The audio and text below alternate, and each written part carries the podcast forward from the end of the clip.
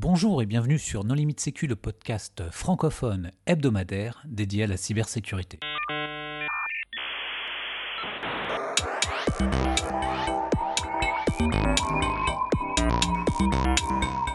Alors aujourd'hui, nous allons parler de Threat Intelligence avec Thibaut Meyer. Bonjour Thibaut. Bonjour Johan. Et David Grou. Bonjour David. Bonjour. Pour discuter avec eux, le contributeur No Limite Sécu est Nicolas Ruff. Bonjour. Alors, euh, Thibaut, David, est-ce que vous voulez bien vous présenter? Donc Thibaut Meyer, moi je travaille côté Google Cloud dans la cybersécurité. Euh, mon rôle, le rôle de notre équipe est d'accompagner les clients qui basculent dans le cloud pour les aider à redéfinir leur stratégie de cybersécurité. Qu'est-ce qu'ils doivent repenser dans un cloud public pour vraiment tirer bénéfice des technologies cloud sur euh, leur niveau de sécurité? David? Donc pour ma part David, donc euh, moi je travaille dans la sécu, depuis à peu près une vingtaine d'années. Je suis euh, dans l'entité euh, Mendiant qui a été rachetée il y a un an par Google. Donc sur la partie aussi Google Cloud Security et je m'occupe plus particulièrement des équipes techniques sur une grande zone de l'Europe, plutôt en réponse à incidents, en threat intel qui est le sujet du jour et puis d'autres sujets de sécurité. Alors, la traite Intel, qu'est-ce que c'est? Et surtout, on va faire un petit peu de terminologie en préambule. Quels sont les termes qu'il est important de connaître quand on, quand on, quand on évoque ce sujet? Alors, je pense euh, que les thèmes, euh, donc c'est important d'en connaître quelques-uns parce que euh, on aime bien manger des acronymes et, donner beaucoup d'acronymes. Donc, déjà, la threat Intel, si on le traduit en, en bon français, on devrait être dans une idée de renseignement cyber. Donc, l'idée, c'est d'avoir du renseignement pour mieux comprendre les attaquants leur méthodologie, leur technique, leur profil, la manière dont ils opèrent. Donc ça c'est vraiment, on va dire, euh, le, cœur de métier. On reviendra un peu dans le détail de tout ça, mais c'est un peu le cœur de métier. Et après les... Euh, les acronymes qu'on va utiliser très régulièrement euh, vont être, alors techniquement on va parler d'IOC, en français, on parle aussi beaucoup de marqueurs quand on est assujetti à l'ANSI ou autre. on, a cette notion de marqueur, donc indicateur de compromission ou indicateur of compromise si on est en, anglais.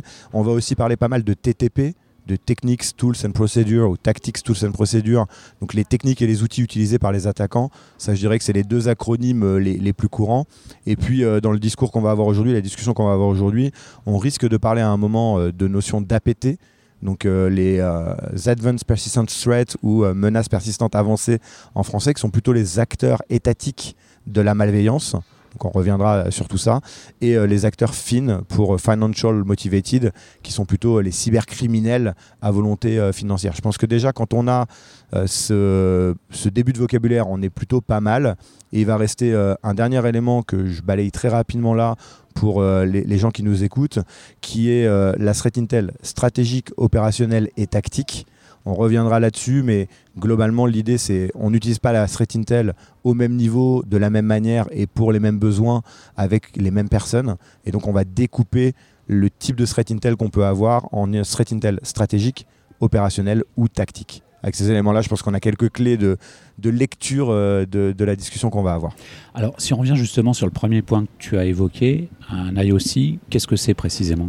Donc, un IOC, c'est un élément technique qui permet d'identifier une source ou une malveillance. Donc la plupart du temps, euh, quand on parle dans, le, dans la threat intel et dans le renseignement d'IOC, on va plutôt être orienté sur des signatures de fichiers, donc des files hash, on va être sur des URL, sur des domaines, sur des DNS, sur des IP. Donc c'est vraiment ces éléments techniques qui permettent d'identifier. Donc c'est pour ça qu'en français la traduction marqueur marche plutôt bien. Euh, on a quelque chose qui marque un élément, donc un attaquant qui va utiliser un command and control ou qui va utiliser euh, des URL spécifiques pour euh, relayer son code malveillant. C'est cet élément technique qu'on va appeler l'IOC ou le marqueur. Et à quoi ça sert? Alors ça va servir à, différentes choses, on, le verra euh, dans la discussion sur l'opérationnalisation euh, du renseignement et de la threat intel. Ça peut servir aussi bien en détection, si je sais quels sont les éléments techniques utilisés par un attaquant, je peux détecter, cet attaquant au moment où il essaye de pénétrer mon réseau. Ça peut servir aussi en analyse et en recherche dans ce qu'on va appeler euh, très couramment en anglo-saxon le hunting, aller à la recherche active de traces de présence d'attaquants. J'ai euh, des, données, des, logs de euh, plusieurs semaines, plusieurs mois et je vais aller regarder si je trouve des traces de marqueurs utilisés. Donc si je fais un peu un parallèle avec la vie de tous les jours, c'est un peu de la trace ADN euh, de, mon malfaiteur euh, que, je vais aller rechercher. Donc c'est vraiment comme ça qu'on va, va utiliser les éléments. Et puis le euh, la dernière utilisation, qui peut-être pas la dernière, mais qui est la dernière qui me vient en tête maintenant, c'est la contextualisation d'événements. j'ai un événement de sécurité qui apparaît sur mon réseau ou qui est détecté par un SOC interne ou externe, j'ai un certain nombre de marqueurs techniques. Je sais que l'attaquant a utilisé tel IP, tel domaine, tel tooling. Est-ce que je peux utiliser ces éléments-là pour attribuer ou contextualiser mon attaquant et qui est en face de moi? J'ai entendu dire qu'il y avait les bons marqueurs et les mauvais marqueurs. Euh, n'importe qui peut se connecter à une instance euh, MIPS et recevoir des centaines de millions de marqueurs par jour, mais le jour où quelqu'un flag PowerShell.exe comme, euh, comme un utilitaire malveillant et que tu le blacklistes automatiquement sur tout ton parc, ça va mal se passer. Qu'est-ce qui fait la différence entre un bon marqueur et un mauvais marqueur? Alors, la différence entre un bon marqueur et un mauvais marqueur, en fait, c'est déjà sa, durée de vie euh, dans, le temps, parce que comme tu euh, le disais, euh, il y a des éléments qui sont très communs ou qui ont des durées de vie très courtes ou très longues, ou quelqu'un qui va utiliser une, une, adresse IP qui est déjà utilisée aussi pour des choses, on va dire, bienveillantes. Donc déjà, de pouvoir gérer correctement la périodicité, la durée de vie. Et puis un marqueur, normalement, on l'utilise pas vraiment de manière unitaire pure il est contextualisé avec un ensemble de marqueurs pour monter à un niveau de TTP dont on parlait en introduction, les techniques, les outils et les procédures utilisées. Et donc on est rarement dans du marqueur isolé. Ça peut être le cas sur certains codes malveillants bien particuliers qui auraient été designés par des attaquants euh, spécifiques ou des IP euh, vraiment euh, bien, bien particulières. Mais on essaye en tout cas chez nous, chez Mendiant et, Google, la plupart du temps on essaye de mettre un scoring à nos marqueurs. Donc on utilise en fait un, un, thread scoring qui permet de notifier nos marqueurs de 1 à 100 avec un niveau de pertinence et euh, de sévérité qui, euh, plus tu es proche de 100, plus on est dans une garantie d'avoir quelque chose qui est assez unique et qui mérite une investigation poussée. Plus tu es proche, euh, ou en tout cas en deçà des 50, plus on est potentiellement sur du tooling un peu utilisé à foison et qui peut avoir une notion de faux positif et sur lequel on ne peut pas prendre juste le, le hit de ce marqueur-là comme étant un fait méritant une investigation. Mais euh, ces marqueurs, j'y accède comment euh, C'est disponible uniquement euh, si je suis client d'un Google Cloud ou si je suis client Chronicle ou des choses comme ça Ou si vous, partagez par exemple via des certes, des, des, choses comme ça? Alors en fait, on fait les deux.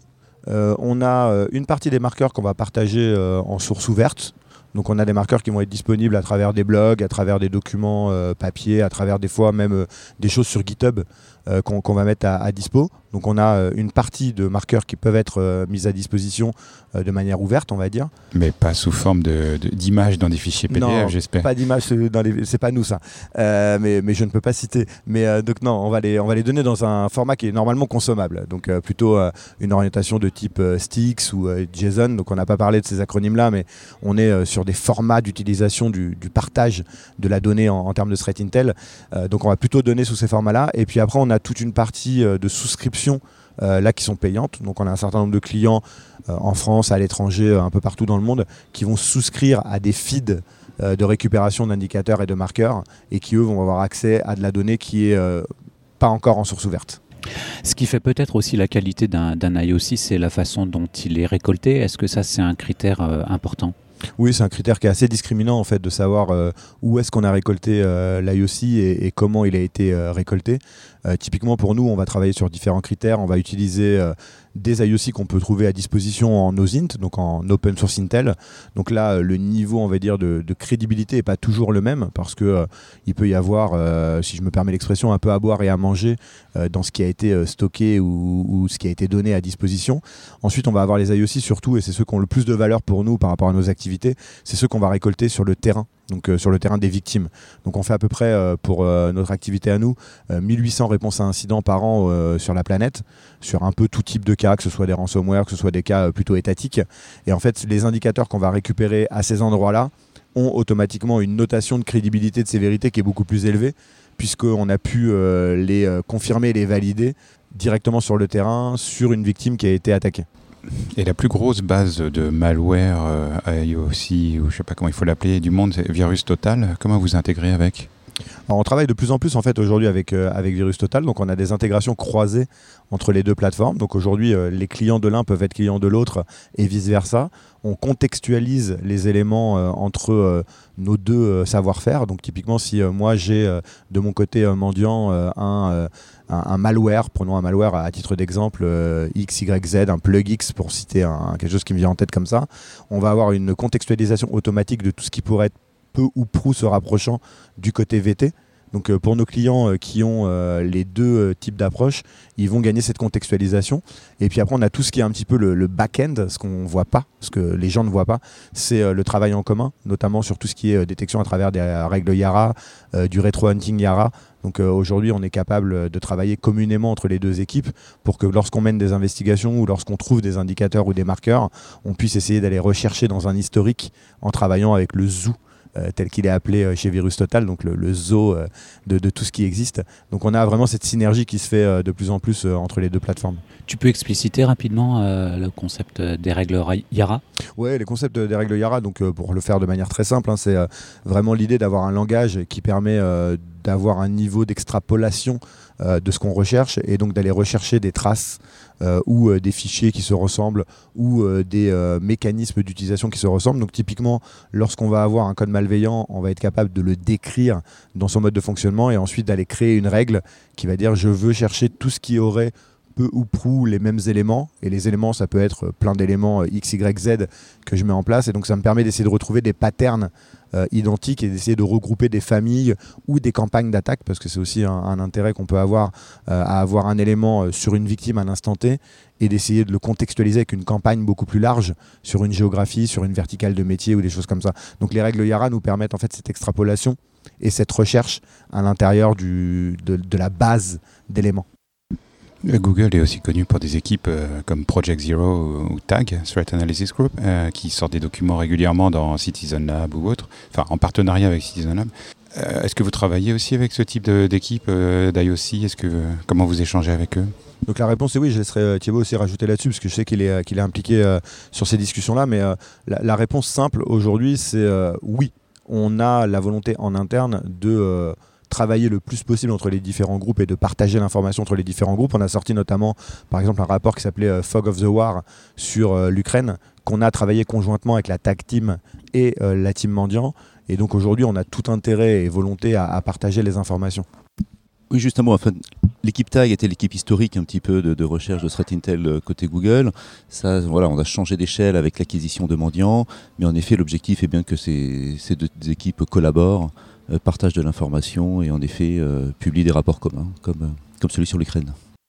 Surtout que TAG a pris un peu un virage lutte contre la désinformation, protection des élections, etc. Est-ce que c'est aussi quelque chose qui vous intéresse ou vous êtes plutôt dans un, vous restez dans un domaine technique Est-ce qu'aujourd'hui vous êtes contacté sur des enjeux sociétaux type lutte contre la désinformation, qui est quand même un des on va dire dans la guerre en Ukraine, c'est quand même une des choses qui est arrivée en, principalement tout ce qui est deepfake. Euh, il y a eu un deepfake de Zelensky, etc. Donc la réponse, euh, encore une fois, c'est oui. Euh, on travaille beaucoup sur la partie des informations. on le faisait déjà même avant l'acquisition l'acquisition par, Google. On avait déjà publié énormément de choses. On travaillait avec, et on travaille toujours avec beaucoup d'acteurs des réseaux sociaux pour pouvoir euh, démanteler ou disrupter, comme on dit souvent, euh, les, campagnes de désinformation. Donc ça fait partie euh, entière de notre approche de la threat intel. On a des équipes dédiées d'ailleurs. Hein. J'ai un de mes collègues aux US, John Hulquist, qui communique très régulièrement sur, sur les sujets de désinformation. Et comme tu le disais, c'est un des éléments qu'on voit aujourd'hui les plus utilisés, notamment dans les contextes géopolitiques. Et on a aujourd'hui des équipes qui ne travaillent que sur cette partie-là. Et on travaille conjointement entre les différents groupes euh, du, à l'intérieur de Google pour trouver les bonnes synergies sur la partie des informations. Et je dirais, c'est aussi un peu le sens de l'histoire. Hein. On voit que même les, régulateurs hein, sont de plus en plus attentifs à ces, à ces enjeux de désinformation, avec euh, des nouveaux règlements qui arrivent. Euh, voilà, un intérêt sur, sur cette partie-là. Du coup, il faut glisser vers la question obligatoire. Deepfake, IA. Est-ce qu'aujourd'hui, vous voyez des attaques basées sur l'IA ou est-ce que c'est quelque chose, un domaine de recherche sur lequel vous allez travailler est-ce que vous êtes intéressé par exemple par euh, trouver automatiquement des malwares dont le code source aurait été généré par une IA ou ce genre de choses? Les, deux, mon capitaine. Euh, aujourd'hui, on a euh, premièrement, on voit clairement une utilisation de l'IA potentielle sur notamment plutôt deepfake, deep voice. manipulation de données, donc on est plutôt dans cette notion de désinformation, même si on a vu aussi quelques groupes qui ont commencé à utiliser l'IA pour deux cas d'usage particuliers. Le premier qui est l'automatisation de leur capacité, donc d'essayer d'améliorer leur code malveillant ou d'améliorer leur campagne de phishing multilingue. Donc ça, c'est des choses qu'on a déjà vues. Et on a eu un cas euh, d'un groupe euh, APT où on a observé euh, que le groupe avait utilisé une IA on ne sait pas exactement pourquoi. On présume que c'était peut-être pour trouver de l'information sur sa victime, donc plutôt dans la phase de reconnaissance euh, d'utilisation. Donc ça, c'est le premier angle sur lequel on voit, on voit des choses. Et sur la deuxième partie, et, je laisserai euh, Thibaut aussi rajouter des choses là-dessus, parce que je sais qu'on travaille ensemble là-dessus, mais on, on, travaille aussi beaucoup sur la protection et la mise en place de frameworks de protection des environnements de développement IA donc plutôt des, des, règles de gouvernance ou de bonnes pratiques euh, et aussi euh, du red teaming euh, d'IA, qui est quelque chose qu'on commence à avoir de plus en plus venir de la part de nos clients qui nous demandent de solliciter, de tester les plateformes qui mettraient en production. Donc ça, c'est des sujets qui, qui sont assez, on va dire, du quotidien aujourd'hui. Et, de toute façon, si on ne parle pas d'IA, on est un peu has-been, donc on est obligé d'en parler à un moment ou à un autre, sinon, sinon c'est pas bien. Ouais, sur l'IA, j'ajouterai un mot là sur, la, le, euh, sur le premier point. Hein, tout comme euh, l'IA peut maintenant aider les équipes euh, de défense, les équipes d'analystes à, à, travailler plus efficacement, plus rapidement, bah, c'est pareil côté attaquant. Hein, ça, ça, peut leur servir à passer à l'échelle. Euh, citer la traduction automatique, voilà, la, la, la génération de, de, de, phishing en plus grande quantité. Donc voilà, il passe à l'échelle. Et en effet, sur le deuxième point, on a souvent les questions. Alors, on a la question euh, comment l'IA va, va, modifier un petit peu le paysage de la menace, comment l'IA peut être intégrée dans les outils, mais aussi comment, lorsque je veux déployer une solution d'IA, je peux le faire de manière sûre. Et donc, c'est là où on a, développé ce, cadre, le SAICF, SAIF, pardon, de, voilà, de cadre de sécurité pour mettre en place une, une solution d'IA. Euh, et, peut-être euh, pour, pour ajouter par rapport à ça, donc euh, SAIF, moi je continue la partie lexicale, c'est mon job aujourd'hui, donc le Secure Artificial Intelligence Framework. Donc l'idée vraiment d'avoir des guidelines et des bonnes pratiques sur la mise en place de l'ensemble de son environnement, de son environnement d'IA. Donc ça c'est vraiment, vraiment un point, un point qui est, qui est important pour nous et, sur lequel on, axe aussi, on axe aussi nos analyses. Et on a publié un blog il n'y a pas très longtemps aussi sur lequel on, on montrait comment nous on pouvait servir euh, de l'IA pour passer à l'échelle. On parlait il y a quelques minutes euh, des règles Yara. Tout le monde n'est pas euh, Yara niveau 4, ceinture noire et parle couramment le Yara. on utilise même en interne des capacités de type générative AI pour nous aider à aller plus vite dans le développement de ce type de règles. On a un analyste qui est extrêmement bon dans sa notion d'investigation forensique. Il est peut-être moins bon dans le développement des règles ou peut-être que c'est juste pas du, de la bonne utilisation de son temps. Aujourd'hui, il peut gagner du temps en utilisant de la GenAI. Donc, euh, on le voit des deux côtés, du côté défenseur, du côté attaquant. Ça peut avoir euh, beaucoup d'avantages. Alors, Thibaut, comment est-ce qu'on met en œuvre euh, ces IOC Comment est-ce qu'on actionne tout ça? Alors, d'abord, il faut comprendre pourquoi on a besoin de, cette Red Intel lorsqu'on est une équipe sécurité, lorsqu'on opère un SOC. Aujourd'hui, les, analystes SOC sont un petit peu souvent noyés sur le, le flot d'informations qu'ils ont. Ils ont énormément d'événements à traiter. Euh, énormément d'alertes, euh, voilà, ça clignote de partout. Et l'un des enjeux, c'est arriver à contextualiser et à prioriser les différents événements qui, qui leur arrivent, qui leur tombent dessus. Alors bien sûr, on peut contextualiser, prioriser avec, euh, en fonction de ses actifs, en fonction de ces, versions de logiciels qu'on a, en, fonction de tout ça, mais également en fonction de la, de la threat intel pour savoir si ou, ou pas on est une cible particulière d'un groupe d'attaquants. Euh, si on risque, lorsque l'on a détecté un, des marqueurs dont, parlait David, euh, voilà, si on risque d'être euh, sujet à une attaque particulière et du coup monter en termes de priorité cette alerte-là par rapport à une autre pour pouvoir la traiter plus efficacement.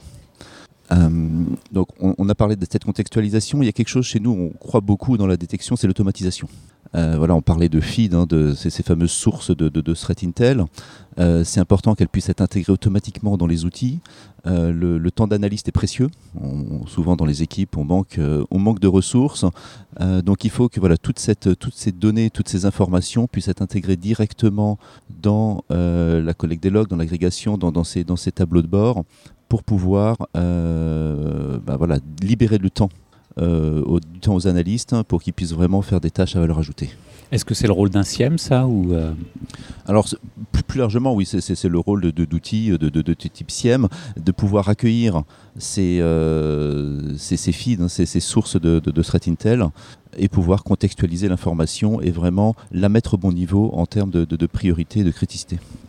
En, fait, je pense aussi ce qui est important à bien garder en tête, c'est que tous les clients ne sont pas égaux face à la threat intel et à son utilisation. C'est-à-dire que euh, quelqu'un qui va travailler dans un domaine euh, ultra précis, euh, militaire, avec énormément de ressources, va sûrement utiliser la threat intel de manière différente que une verticale de métier différente pour qui l'IT n'est qu'un support à la production Et donc ça c'est aussi important parce que l'industrialisation et l'automatisation permet de répondre à tous ces cas d'usage. Il y a des cas d'usage où on a des équipes face à nous de threat intel analystes avec des entreprises avec lesquelles on travaille où il y a 20, 25 personnes qui travaillent à la threat intel et puis d'autres qui nous disent on a une demi-personne qui passe un peu de temps quand elle peut pour faire de la threat intel. Donc l'automatisation, l'industrialisation, c'est vraiment un élément clé pour répondre à, l'ensemble du besoin euh, du marché. Et tout comme sur la partie euh, threat hunting hein, dont on a parlé, hein, donc voilà tout ce qui va venir hors process classique de détection lorsqu'on va chercher euh, une menace précise avec les marqueurs. Là aussi, ça dépend un petit peu du niveau de maturité des équipes d'analystes. voilà, est-ce qu'ils ont le temps de s'y de s'y pencher ou pas Et donc voilà une utilisation encore un petit peu aussi différente de, de cette threat intel. Et, pour les clients un peu plus matures, euh, et je ne porte pas de jugement hein, sur, euh, sur le, sujet, mais en termes de maturité d'utilisation du renseignement, euh, là on a parlé beaucoup des éléments techniques, donc on est vraiment sur le côté marqueur. Il y a aussi pas mal de clients qui utilisent le renseignement et la threat intel à un niveau beaucoup plus stratégique. Comme le disait Thiebaud tout à l'heure, on a la détection, mais on peut se dire aussi, si quelqu'un est venu taper à la porte 20 fois, et a été bloqué 20 fois, c'est qu'il a un intérêt à, taper à ma porte. Donc automatiquement, je peux changer ma posture de sécurité en me disant que cet attaquant-là cherche à essayer de rentrer chez moi, même s'il n'a pas réussi jusqu'à maintenant.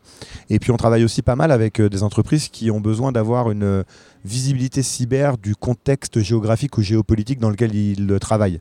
Si je reprends euh, le cas dont on a parlé tout à l'heure du conflit en Ukraine, au moment où la guerre en Ukraine euh, a éclaté, on a très bien vu qu'il y avait des conflits d'intérêts euh, ou en tout cas des, pressions existantes pour des entreprises européennes qui avaient des succursales en Russie par exemple ou directement des employés en Ukraine. Le fait d'avoir une visibilité de quel est le paysage de la menace cyber à l'instant T dans ces régions-là permet aussi de prendre des décisions stratégiques d'un point de vue IT, je parle vraiment uniquement d'un point de vue IT ou OT, industriel ou, euh, ou informatique plus classique, mais ça permet de savoir euh, bah, est-ce que je suis plus exposé, moins exposé, est-ce que si demain j'ouvre une succursale euh, au Bénin ou en Australie dans le domaine minier, je prends que des choses au hasard, hein, vous avez remarqué, est-ce que ça peut avoir des impacts cyber dans mon organisation et est-ce que ça veut dire que je dois mettre des capacités différentes de ce que je mets dans d'autres pays avec d'autres approches?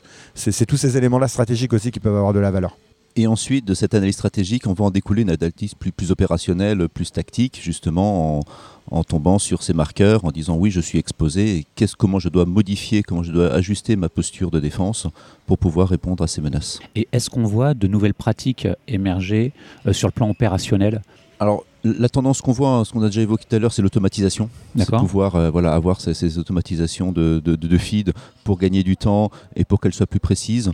Nous, c'est essentiellement ça qu'on voit maintenant en termes de, voilà, de lorsqu'il y a un gain en maturité sur, ces, sur cette consommation euh, de threat intel.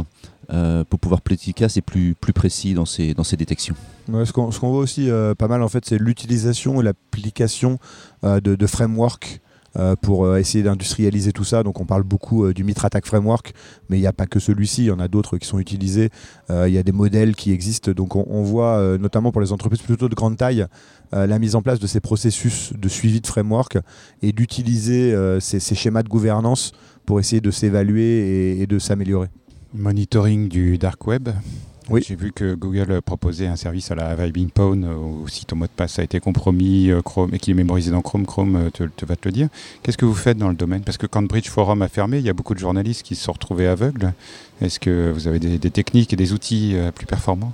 Alors en fait, on, a, euh, on a différentes offres à différents endroits du, catalogue euh, Google, donc je ne vais pas faire l'apanage de tout ce qu'on a parce que ça n'a aucun intérêt. mais globalement, on va travailler sur un modèle qui peut se résumer, on va dire, en deux grandes phases. On a la collection, et donc on a des équipes aujourd'hui chez nous qui travaillent sur ce qu'on appelle la collection d'informations. Donc c'est d'aller collecter sur des forums. Euh, tu, donnais euh, Bridge Forum comme exemple, mais il y en a euh, pléthore d'autres qui apparaissent et disparaissent et qui sont disponibles. Donc ces équipes-là, en fait, ont comme objectif de développer des technologies permettant d'intercepter, de récupérer les informations mises à disposition en semi-source ouverte. Donc c'est aussi par exemple le tracking d'infostealers, les fameux éléments qui te volent les informations de credential que tu peux avoir dans ton browser, internet, euh, ton navigateur. Donc on va traquer en fait tous ces éléments-là. Il y a aussi euh, tous les éléments qui nous permettent de récupérer de l'information directement pendant des investigations. Il est assez euh, courant qu'on tombe sur des dumps d'Active Directory, des, informations sur lesquelles on a des credentials qui sont chiffrés ou non chiffrés, mais sur lesquels on a l'information disponible. Donc ça, c'est la phase de collection. Et ensuite, on a la phase de mise à disposition. Et là-dessus, on a une position qui est assez atypique par rapport à ce qui se fait sur le marché, on est très concerné, donc avec l'anglicisme concern, sur la privacy vraiment le, fait de ne pas exposer tout et n'importe quoi. Et donc aujourd'hui, il y a beaucoup d'endroits où on arrive à trouver plein de credentials exposés. Et nous, notre politique est de dire on va exposer uniquement de deux manières spécifiques. La première qui est celle que tu as citée avec les browsers, navigateurs euh, et autres, qui est une vérification. Donc c'est plutôt un oui-non, un yes-no question. Je rentre euh, mon login ou mon mot de passe et, on me dit ah, attention, c'est déjà connu comme ayant leaké. Donc ça c'est un premier élément.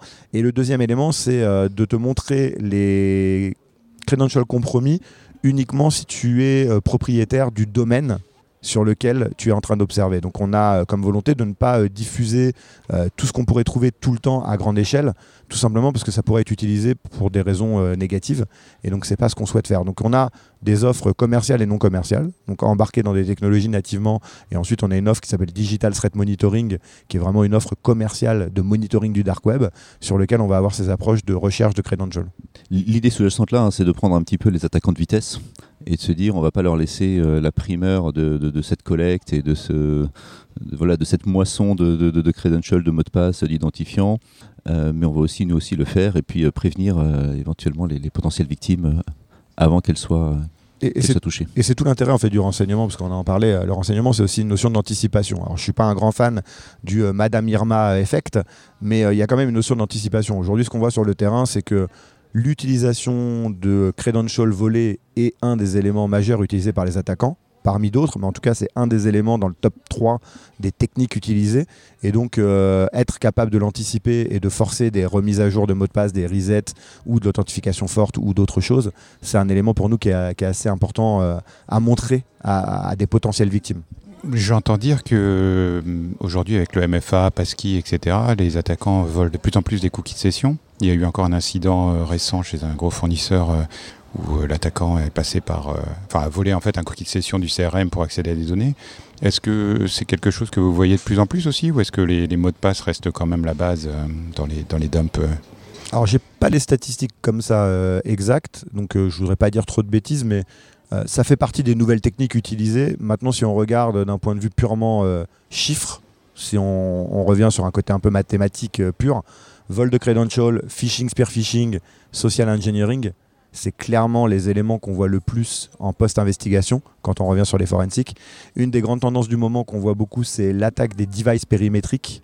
Donc tout ce qui va être firewall, passerelle VPN, tout ce qui est exposé sur Internet et qui souvent n'est, je ne vais pas dire pas protégé parce que ça ne serait pas vrai, mais moins bien monitoré.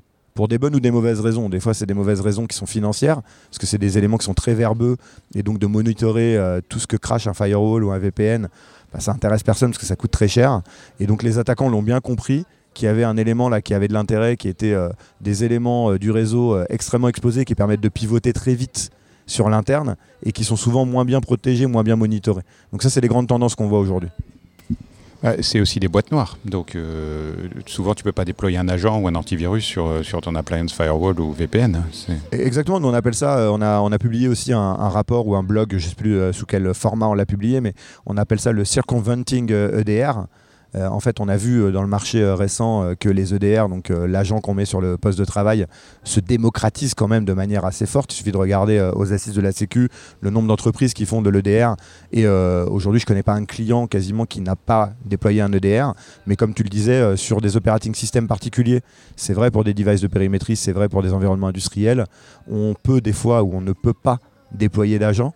Donc on est un petit peu dans, un angle mort de, la sécurité. Et c'est souvent des éléments euh, réseau qui ont euh, des droits importants et des capacités de pivot importants. Typiquement, une passerelle VPN ou un firewall euh, de périmétrie, c'est du, gold ticket quand on est admin route sur ces éléments-là. Donc ça, c'est des cas qu'on voit de plus en plus. Peut-être en conclusion, comment est-ce que vous pensez que les choses vont évoluer, que ce soit du côté attaquant ou du côté de la défense? Je pense qu'on va sans doute voir une démocratisation de ces, de ces ingestions de, de, de, threat intel, de l'utilisation, y compris sur des, structures, on a parlé de maturité hein, tout à l'heure, euh, sur des structures un petit peu moins matures, mais qui vont comprendre l'intérêt qu'elles ont à avoir ce type de, renseignements dans leur, euh, dans leur panoplie d'outils en fait pour, euh, pour la détection de la menace, pour, pour la réponse, encore une fois pour gagner du temps, pour être plus efficace et pour, on va dire, pas, remplacer les, opérateurs, hein, ça n'arrivera pas, mais on va dire augmenter les opérateurs et rendre leur travail plus, plus, plus rapide. Et, côté attaquant, en fait, bah, je dirais, j'utilise souvent cette expression très vieille France. on est dans une course à l'échalote. Donc à l'arrivée, l'attaquant, bah, il regarde ce qui se passe il observe quelles sont les nouvelles tendances, il essaye d'être le plus rapide possible sur les nouvelles tendances. Donc euh, tout euh, nouvelle, nouvelle tendance euh, technologique a un angle attaquant automatiquement. Donc on est toujours dans une notion de risque-bénéfice qui, qui, existe. Et puis, il ne faut pas se leurrer, les attaquants regardent aussi. Euh, ce qui se fait. C'est-à-dire que nous, on le voit très bien, euh, quand on publie un blog, quand on publie une information et qu'on crame, comme on dit dans le jargon un peu local, on crame du, code, puisqu'en fait, on expose euh, leurs outils ou leurs architectures ou leurs infrastructures, automatiquement, bah, ils s'adaptent. Donc, c'est-à-dire que l'attaquant observe aussi ce que fait la défense. Et on est dans ce jeu un peu d'échec de qui va réagir le plus vite, qui va être le plus sioux pour essayer de, passer à travers. Donc l'attaquant, je dirais que bah, lui, il existera toujours il évolue, à nous d'évoluer plus vite, à nous lui mettre des bâtons dans les roues, à nous de rendre euh, difficile et coûteux ces opérations. Plus on rend ça coûteux, bah, moins il peut en, faire. Euh, et donc ça, c'est vraiment l'objectif. Ok. Est-ce que vous voulez apporter le mot de la fin? Eh bien, moi, je dirais que pour le mot de la fin, euh, la threat Intel, puisque c'est le sujet du jour, c'est pas une question de est-ce que c'est utile ou pas. la réponse, elle est toute faite. On doit driver sa sécurité en se basant sur de la connaissance sur la compréhension euh, de son environnement d'abord et de, des attaquants ensuite. Donc si euh, les gens qui nous écoutent aujourd'hui n'ont pas encore euh, lancé de grands projets de threat intel, ou en tout cas de bien comprendre, comme le disait Thibaut tout à l'heure, ce qu'ils pourraient en faire, parce que l'outcome est, est, vraiment important, bah, il termine le podcast et puis il se lance dessus. et ce n'est pas réservé qu'aux grandes sociétés ou aux sociétés les plus matures, mais voilà, on peut, on peut avoir un premier pas assez vite. Bon, eh bien Thibaut, David, merci beaucoup d'avoir accepté notre invitation. Merci Nicolas pour ta participation également. De rien, Joanne. Chers auditeurs, nous espérons que cet épisode vous aura intéressé et nous vous donnons rendez-vous la semaine prochaine pour un nouveau podcast. Au revoir. Merci, au revoir. Merci, au revoir. Au revoir.